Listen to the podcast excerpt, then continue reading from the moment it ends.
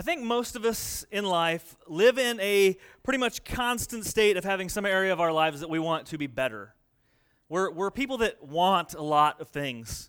Uh, it's hard for us to sometimes be satisfied. And, and I don't just mean like, you know, I want more stuff. You know, a lot of us have more stuff than we know what to do with. Um, but I think we look at ourselves and we want ourselves to be better. I want me to be a better me. And, you know, we have some area, some category where we want to be better. Um, maybe you want to make better food choices. Maybe you want to be better off financially. Maybe you want to be a better spouse. Maybe you want to be in better shape. Maybe you want to be somebody who exercises more regularly. You could add a huge list of things to this, these, this list of things that we want. Um, I'm one of those people who wishes I made better food choices. I firmly believe that I am a glutton. You don't hear that word a lot. It's a, it's a Bible word, uh, and gluttony, though, is a sin. Ooh, we don't talk about that very much, okay? It's when you crave food. I think the, the, the best way to kind of understand gluttony is to kind of think of sexual immorality, lust. You're lusting for things that aren't yours, people that aren't, aren't yours to be with, that kind of thing. Gluttony is the same way, but for food. I mean, sometimes the highlight of my day is, oh yeah, we're going out to eat tonight. And I know that, and I look forward to that all day. To cut back our spending, Abby and I recently decided that we would try not to eat out at any time except for Friday nights, and she can bring food home from work, and we'll sit down and have kind of a movie night, like picnic in the kitchen with whatever she's brought home. Fridays just became the best day of the week for me. Like all day, I'm like, Abby, I'm really, really excited for this, way more than I should be for Wendy's. Like, this is like top notch, it felt like, because we didn't have to make anything, we didn't have to clean up. And so I think I'm a glutton. And just to be clear, I think you are too. I think gluttony is the, the most untalked about sin in our country. I think it is the most acceptable, encouraged sin um, in our country. Now, don't worry, I'm not going to like give a sermon on gluttony because I don't want us to feel guilty when we go to the buffets later. Um, but what I am saying is, I want to make better food choices. I have the means, I have the ability, I have the knowledge on how to make better food choices, and I still don't do it. Okay? Uh, the other night, uh, Abby was putting the boys down to bed, and sometimes that takes a little longer, and she fell asleep in there with them. And so I went in and turned on a show on Netflix, and I ate a whole sleeve of Fig Newtons. That's a half a package of Fig Newtons, right, by the way. Like, there's only two sleeves in a pack of Fig Newtons. I ate them all and immediately regretted it. But if we buy more, I'm probably going to do it again. Like, that's just, I don't know why. It's like I have no self control. It's like in those moments when those opportunities arise, I'm going to make poor choices. And I don't want to, but I just do. And so, whatever it is that you want to change financial status, um, how you treat your spouse, maybe you want to change your life so you want to make me, you want a meaningful spiritual change to take place in you why is it that we have so many things that we want to change about ourselves and we don't why is it that our desire is not enough? We want to change, but we don't. Uh, I heard a pastor in Chicago a while back say that there's really only three approaches that we'll, we will take to life. Three approaches, okay? The first group is this there's a lot of people who are wasting their lives. Just totally wasting it. People who have no drive, no desire, no direction. These are people who don't want better.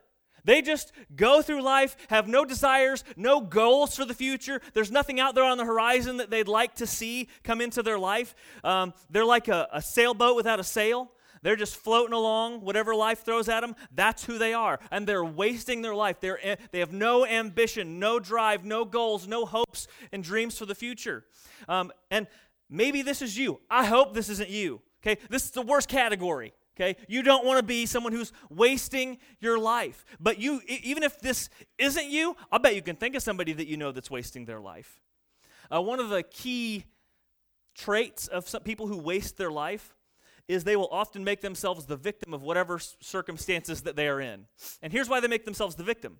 Because since they don't try to gain anything, they don't try to do anything or change anything, when life takes a bad turn, they say, Well, I didn't cause this. Wasn't my fault. I didn't do it. And it's like, Well, yeah, you didn't do it, but you didn't do anything. You didn't do anything to prevent it either. And they don't see that as their problem because they just let life happen to them and they're not doing anything to shield themselves from the daily bad things that happen. And so they will often set themselves up as a victim because they're wasting their lives. They're going through life without a rudder, without a steering wheel. Now, again, hopefully this isn't you. And this is the, a smaller group of people. The biggest group, however, is what I think most of us fall into those of us who are wanting something better.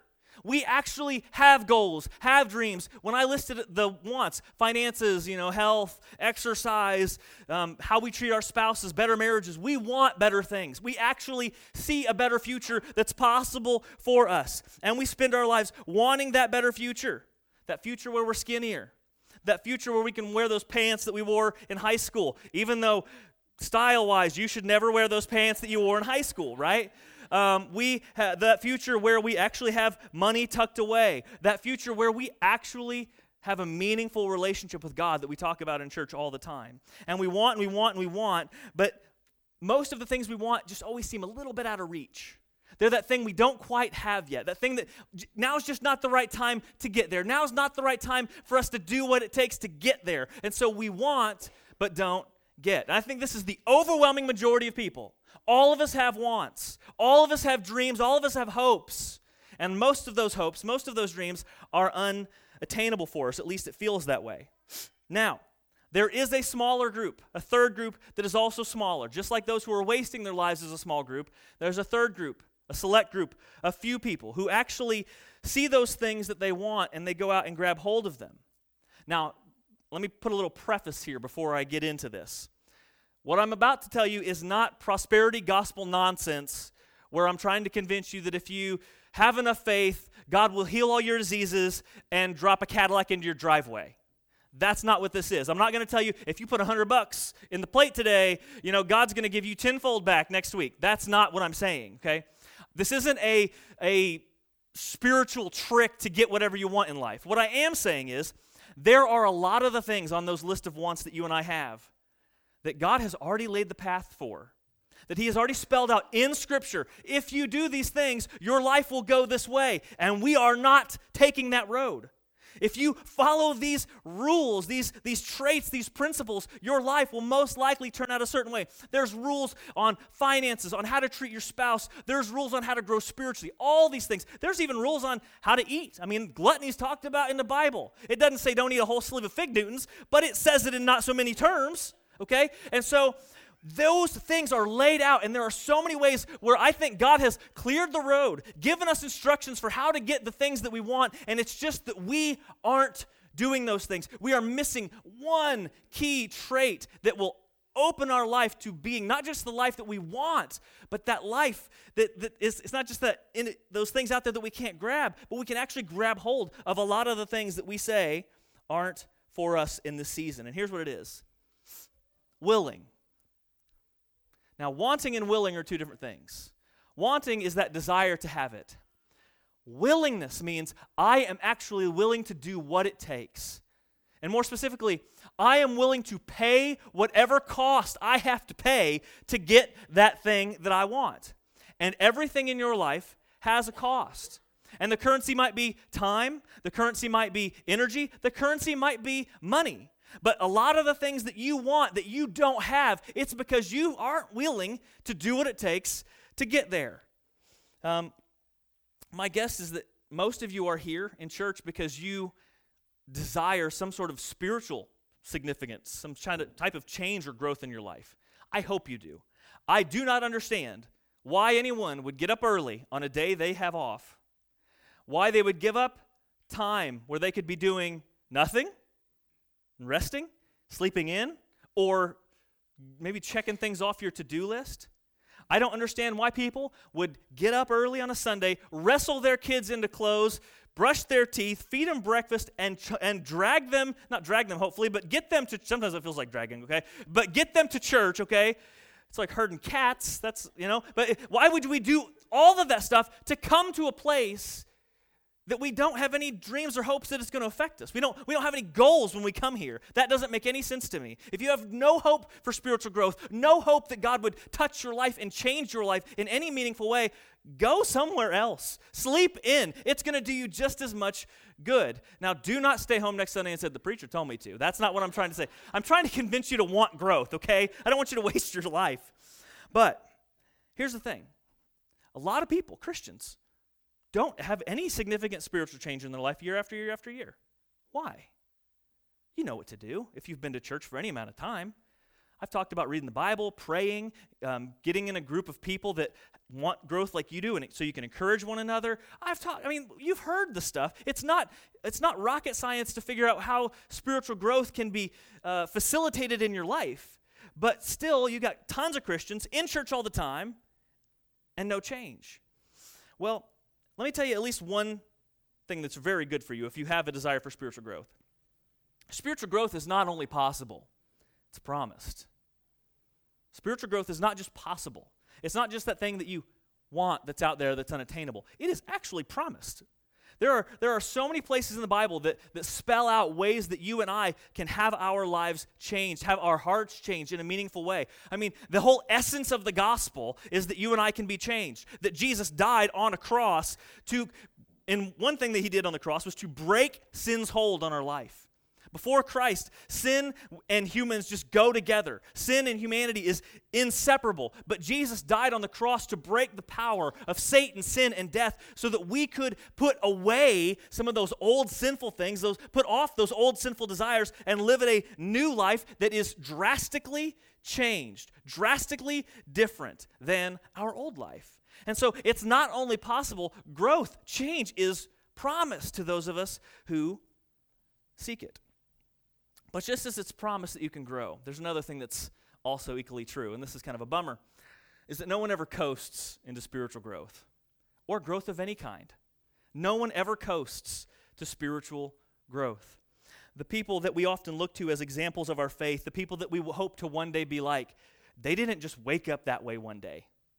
You realize they didn't just wake up one day being a great example for people to look up to. Um, nobody who hopes to be a better Christian one day, nobody just wakes up and thinks, you know what? I really used to struggle to even remember to pray, let alone want to pray. And last Thursday, I woke up and I love it. I can't stop praying. That's all I do. The other day, I, I, I stopped at a red light and found myself getting honked at because I was too busy praying to Jesus through the green. Like, nobody says that. Nobody just wakes up one day with an ability to quote Bible verse after Bible, Bible verse for any relevant situation in their life. That's not most people's story. Nobody's going to wake up one day and say, you know what? My anger really used to get the best of me, but I woke up one morning and it's just like, I got all kinds of self control. All of a sudden, I just, my anger doesn't lead me to throw things across the room anymore or yell at my kids. All of a sudden, I'm just cool as a cucumber. It's not that I don't get mad, I just got self control like you wouldn't believe. Now, I will say, I've heard a few, emphasis on a few times where it was like the Holy Spirit just grabbed somebody's heart and did an, an amazingly powerful change that seemed instantaneous. A few. You will not be that exception, most likely. Our story is most likely going to be a road where we intentionally put forth effort, where we intentionally picked a direction that we wanted to go and we worked for it. That is most likely how most of us are going to grow. It's not going to be our story. Becoming the man or woman of God that you want to be is not going to be automatic for you. It probably won't be easy. And you certainly cannot coast toward maturity with no direction and no intention. It takes willingness, your willingness to make changes, to pay the cost to have that growth. And again, everything has a cost. And we're going to talk about that as we get into our verses today, our Bible story today. Um, if you are a Christian and you've been to church too many times, we're going to look at a very familiar passage probably to you. It's very popular. If you're not a Christian and you don't know this, that's okay. Um, but it's, it's a very powerful story. It's called the story of the rich young ruler. And it's mentioned in three of the Gospels. There's four Gospels. A Gospel, if you aren't familiar, is a Jesus focused biography. And there's four of them that start the New Testament Matthew, Mark, Luke, and John. And it's in, there's a version of this story in three of the four Gospels. We're going to look at the one in Mark. So if you want to grab a Bible, uh, feel free. Uh, we're going to be in Mark chapter 10. We'll start in verse 17, Mark 10 17. It's on page 846 in the Black Pew Bibles if you want to do those. Um, or the verses will always, always be on the screen here. Now, um, each of these stories that we find in the three Gospels, they tell you a little bit different version, a little bit different perspective on the story, okay? And you get a little bit of details that you can kind of put all these things together. For instance, in Matthew's version, we learn that this guy is rich. Right? Or excuse me, we learn that he's young. In Matthew's version, we learn that he's young. In Luke's version, we learn that he's a ruler, and all of them say that he's rich. Every one of these tell us that he's rich. Now that tell rich young ruler, that tells you a lot about a guy, right? He's got some money, got some means, didn't have to work a lot to get it, or maybe he just struck it overnight, you know. Silicon Valley startup things happen all the time in our situation. I don't know what that would the equivalent would have been 2000 years ago, but this guy had money, he was young. He had some sort of authority. He's a ruler, so he's got power, he's got authority, he's got money, and he's still young. And you know, I read this and it's like, well, I bet he's probably got washboard abs too and long flowing hair. Like, what a jerk. Like, he's got all the things. And so, as we get into the story, we learn that this guy has a lot going for him. And so it says, as he, this is Jesus, as Jesus was setting out on his journey, a man ran up to him and knelt before him and asked him, Good teacher, what must I do to inherit eternal life? So, for all that this guy has, he still has something that he wants a desire. He wants what Jesus is handing out eternal life. And this guy would have been Jewish, okay? Most likely a Jewish guy. And in the Jewish culture, they, they knew the way to heaven. Follow the Old Testament laws, okay? But there's something that, that nags at him that thinks maybe that's not enough. Maybe I'm missing out. He's a guy that's worried that for all the rule following that they do in the Jewish culture, he's missing out on something that's going to get him the thing that he wants, which is eternal life. And he runs up to Jesus, okay? Again, this is interesting because, again, he's a guy, he got money, he's got power, he's got youth, washboard abs, long flowing hair, he's a looker, right? He's got all the things. So I'm assuming he's a looker just because it fits with the story. It's so frustrating. He probably has everything, right? And so he, um, he runs up to Jesus. It's like, what are you running for? What do you need? Because he, he feels that need. He runs up to Jesus. Not walks, not saunters, runs. And he drops to his knees in front of Jesus. And he call, even, even calls him good teacher. Like he's, he's even trying to flatter him or show him some sort of respect. He's doing everything he can to try to get the answer that he wants out of Jesus so he can check off these requirements for heaven. And Jesus replies back, Why do you call me good? No one is good except God alone. That might seem a weird reply. He, of all the things this guy said, Jesus picks out the name that he called him. And basically, what Jesus is saying here is he's just trying to start pointing this guy's attention to God saying eternal life is God's gift to humanity. And if you're looking, you're looking for something to do, you need to start looking to God, the Heavenly Father. So Jesus just starts to try to redirect his attention upward. And Jesus tells him, You know the commandments. You're Jewish. You've been taught this stuff since you came out of the womb. You know the commandments do not murder, do not commit adultery, do not steal, do not bear false witness, do not defraud, honor your father and mother. You know, you know what is taught as the way to heaven. And he said to him, Teacher, all these I have kept from my youth. But, I, but there's this feeling that he has that he needs something more. Is there anything I've missed? I've done all the standard stuff, and I want heaven. I want eternal life. But what Jesus says next escalates the whole situation. He helps this guy get past wanting, and he starts to ask this guy, Are you really willing? And most of us never make that transition. We sit there and think about all the things that we want.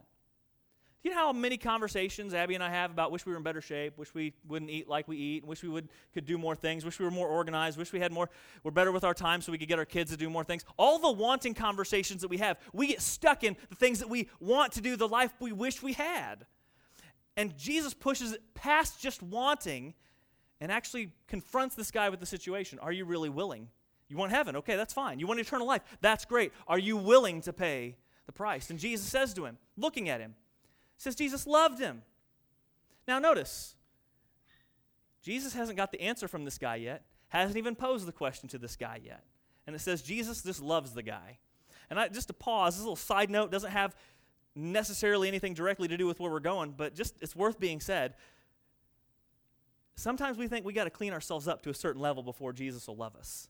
Sometimes we think coming to church means getting your life somewhat in order to come to church. You know, you got to clean everything up, get you know some of the sins scooped out of your life before Jesus is willing to accept you because the guilt and the shame of all the bad that you've done feel like you're unworthy of him.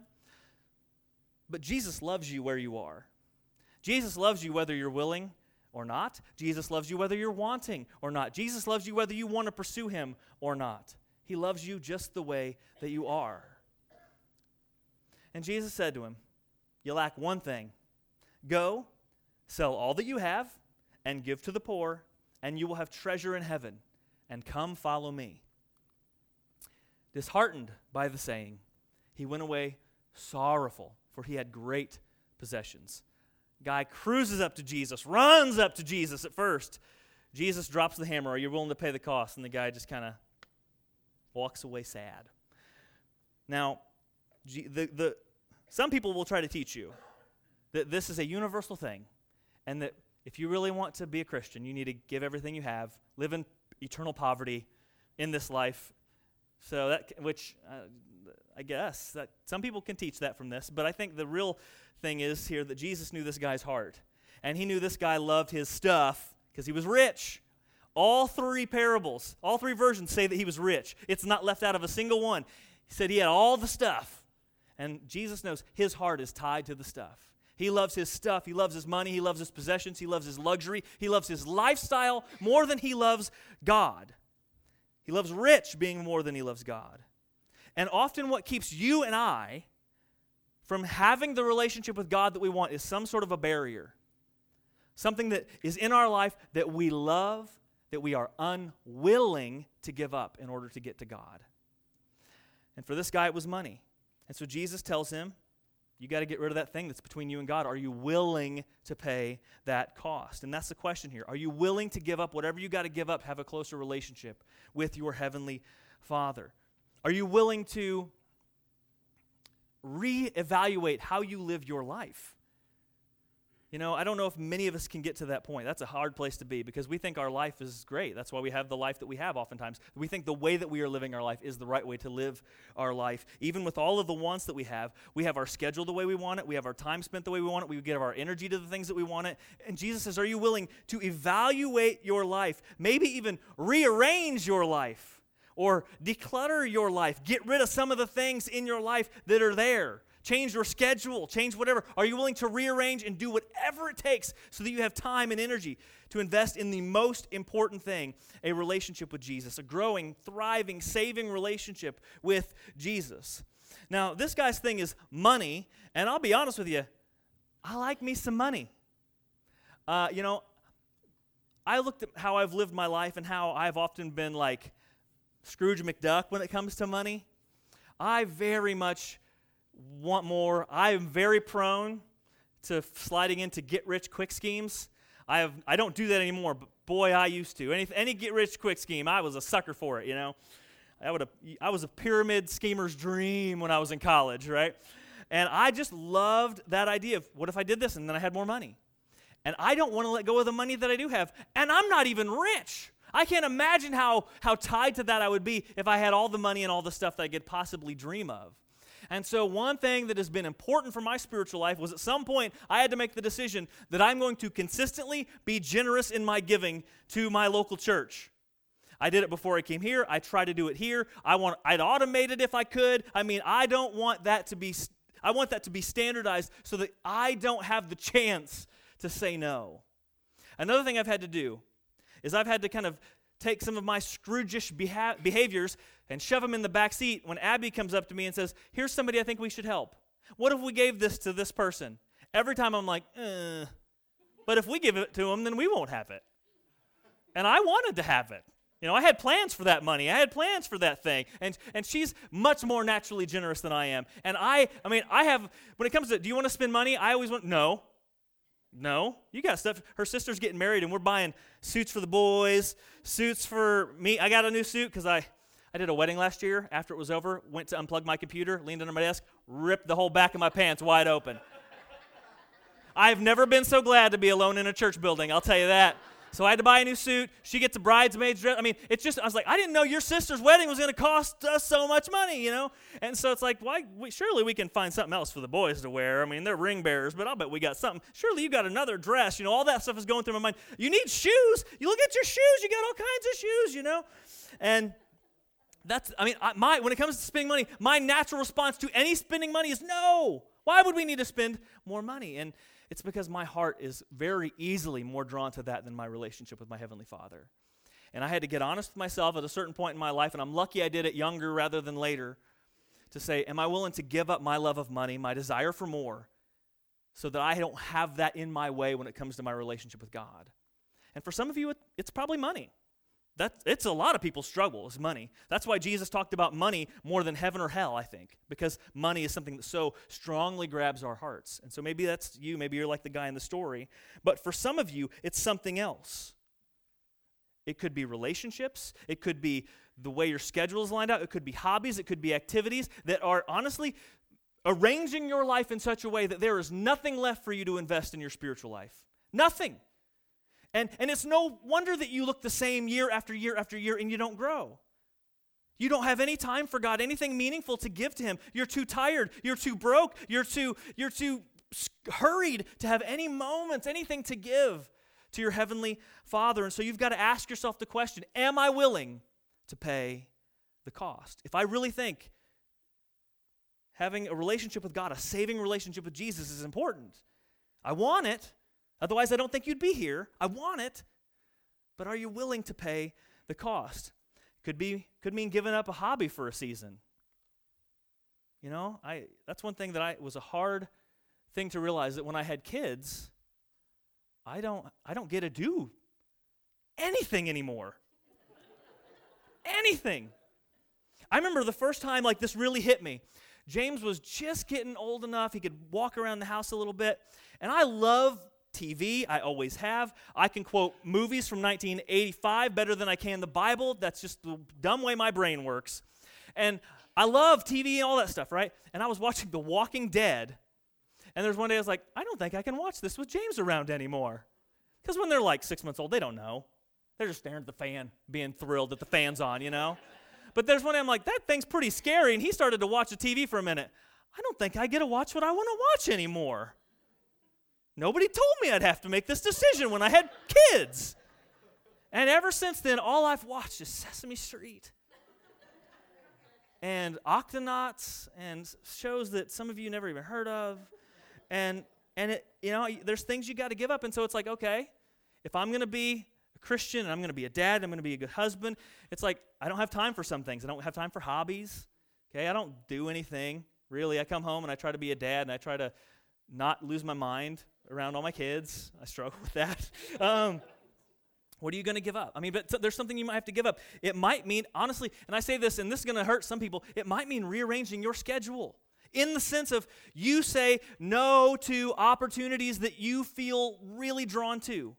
It might mean that you say no to your kids when it comes to playing that extra sport, doing that other activity that all their kids are doing, just so that you guys can have a night together to, to have space so that you can be rested and not angry and tired, so that you're not chauffeur all the time, so you can actually have space to maybe actually have a spiritual conversation with those kids that you are charged with raising in the faith. And you think, oh, that's terrible. I don't want to, because I'll be a weirdo among everybody I know. Okay. But if they're all heading nowhere spiritually, then maybe doing what everybody else is doing is not going to help.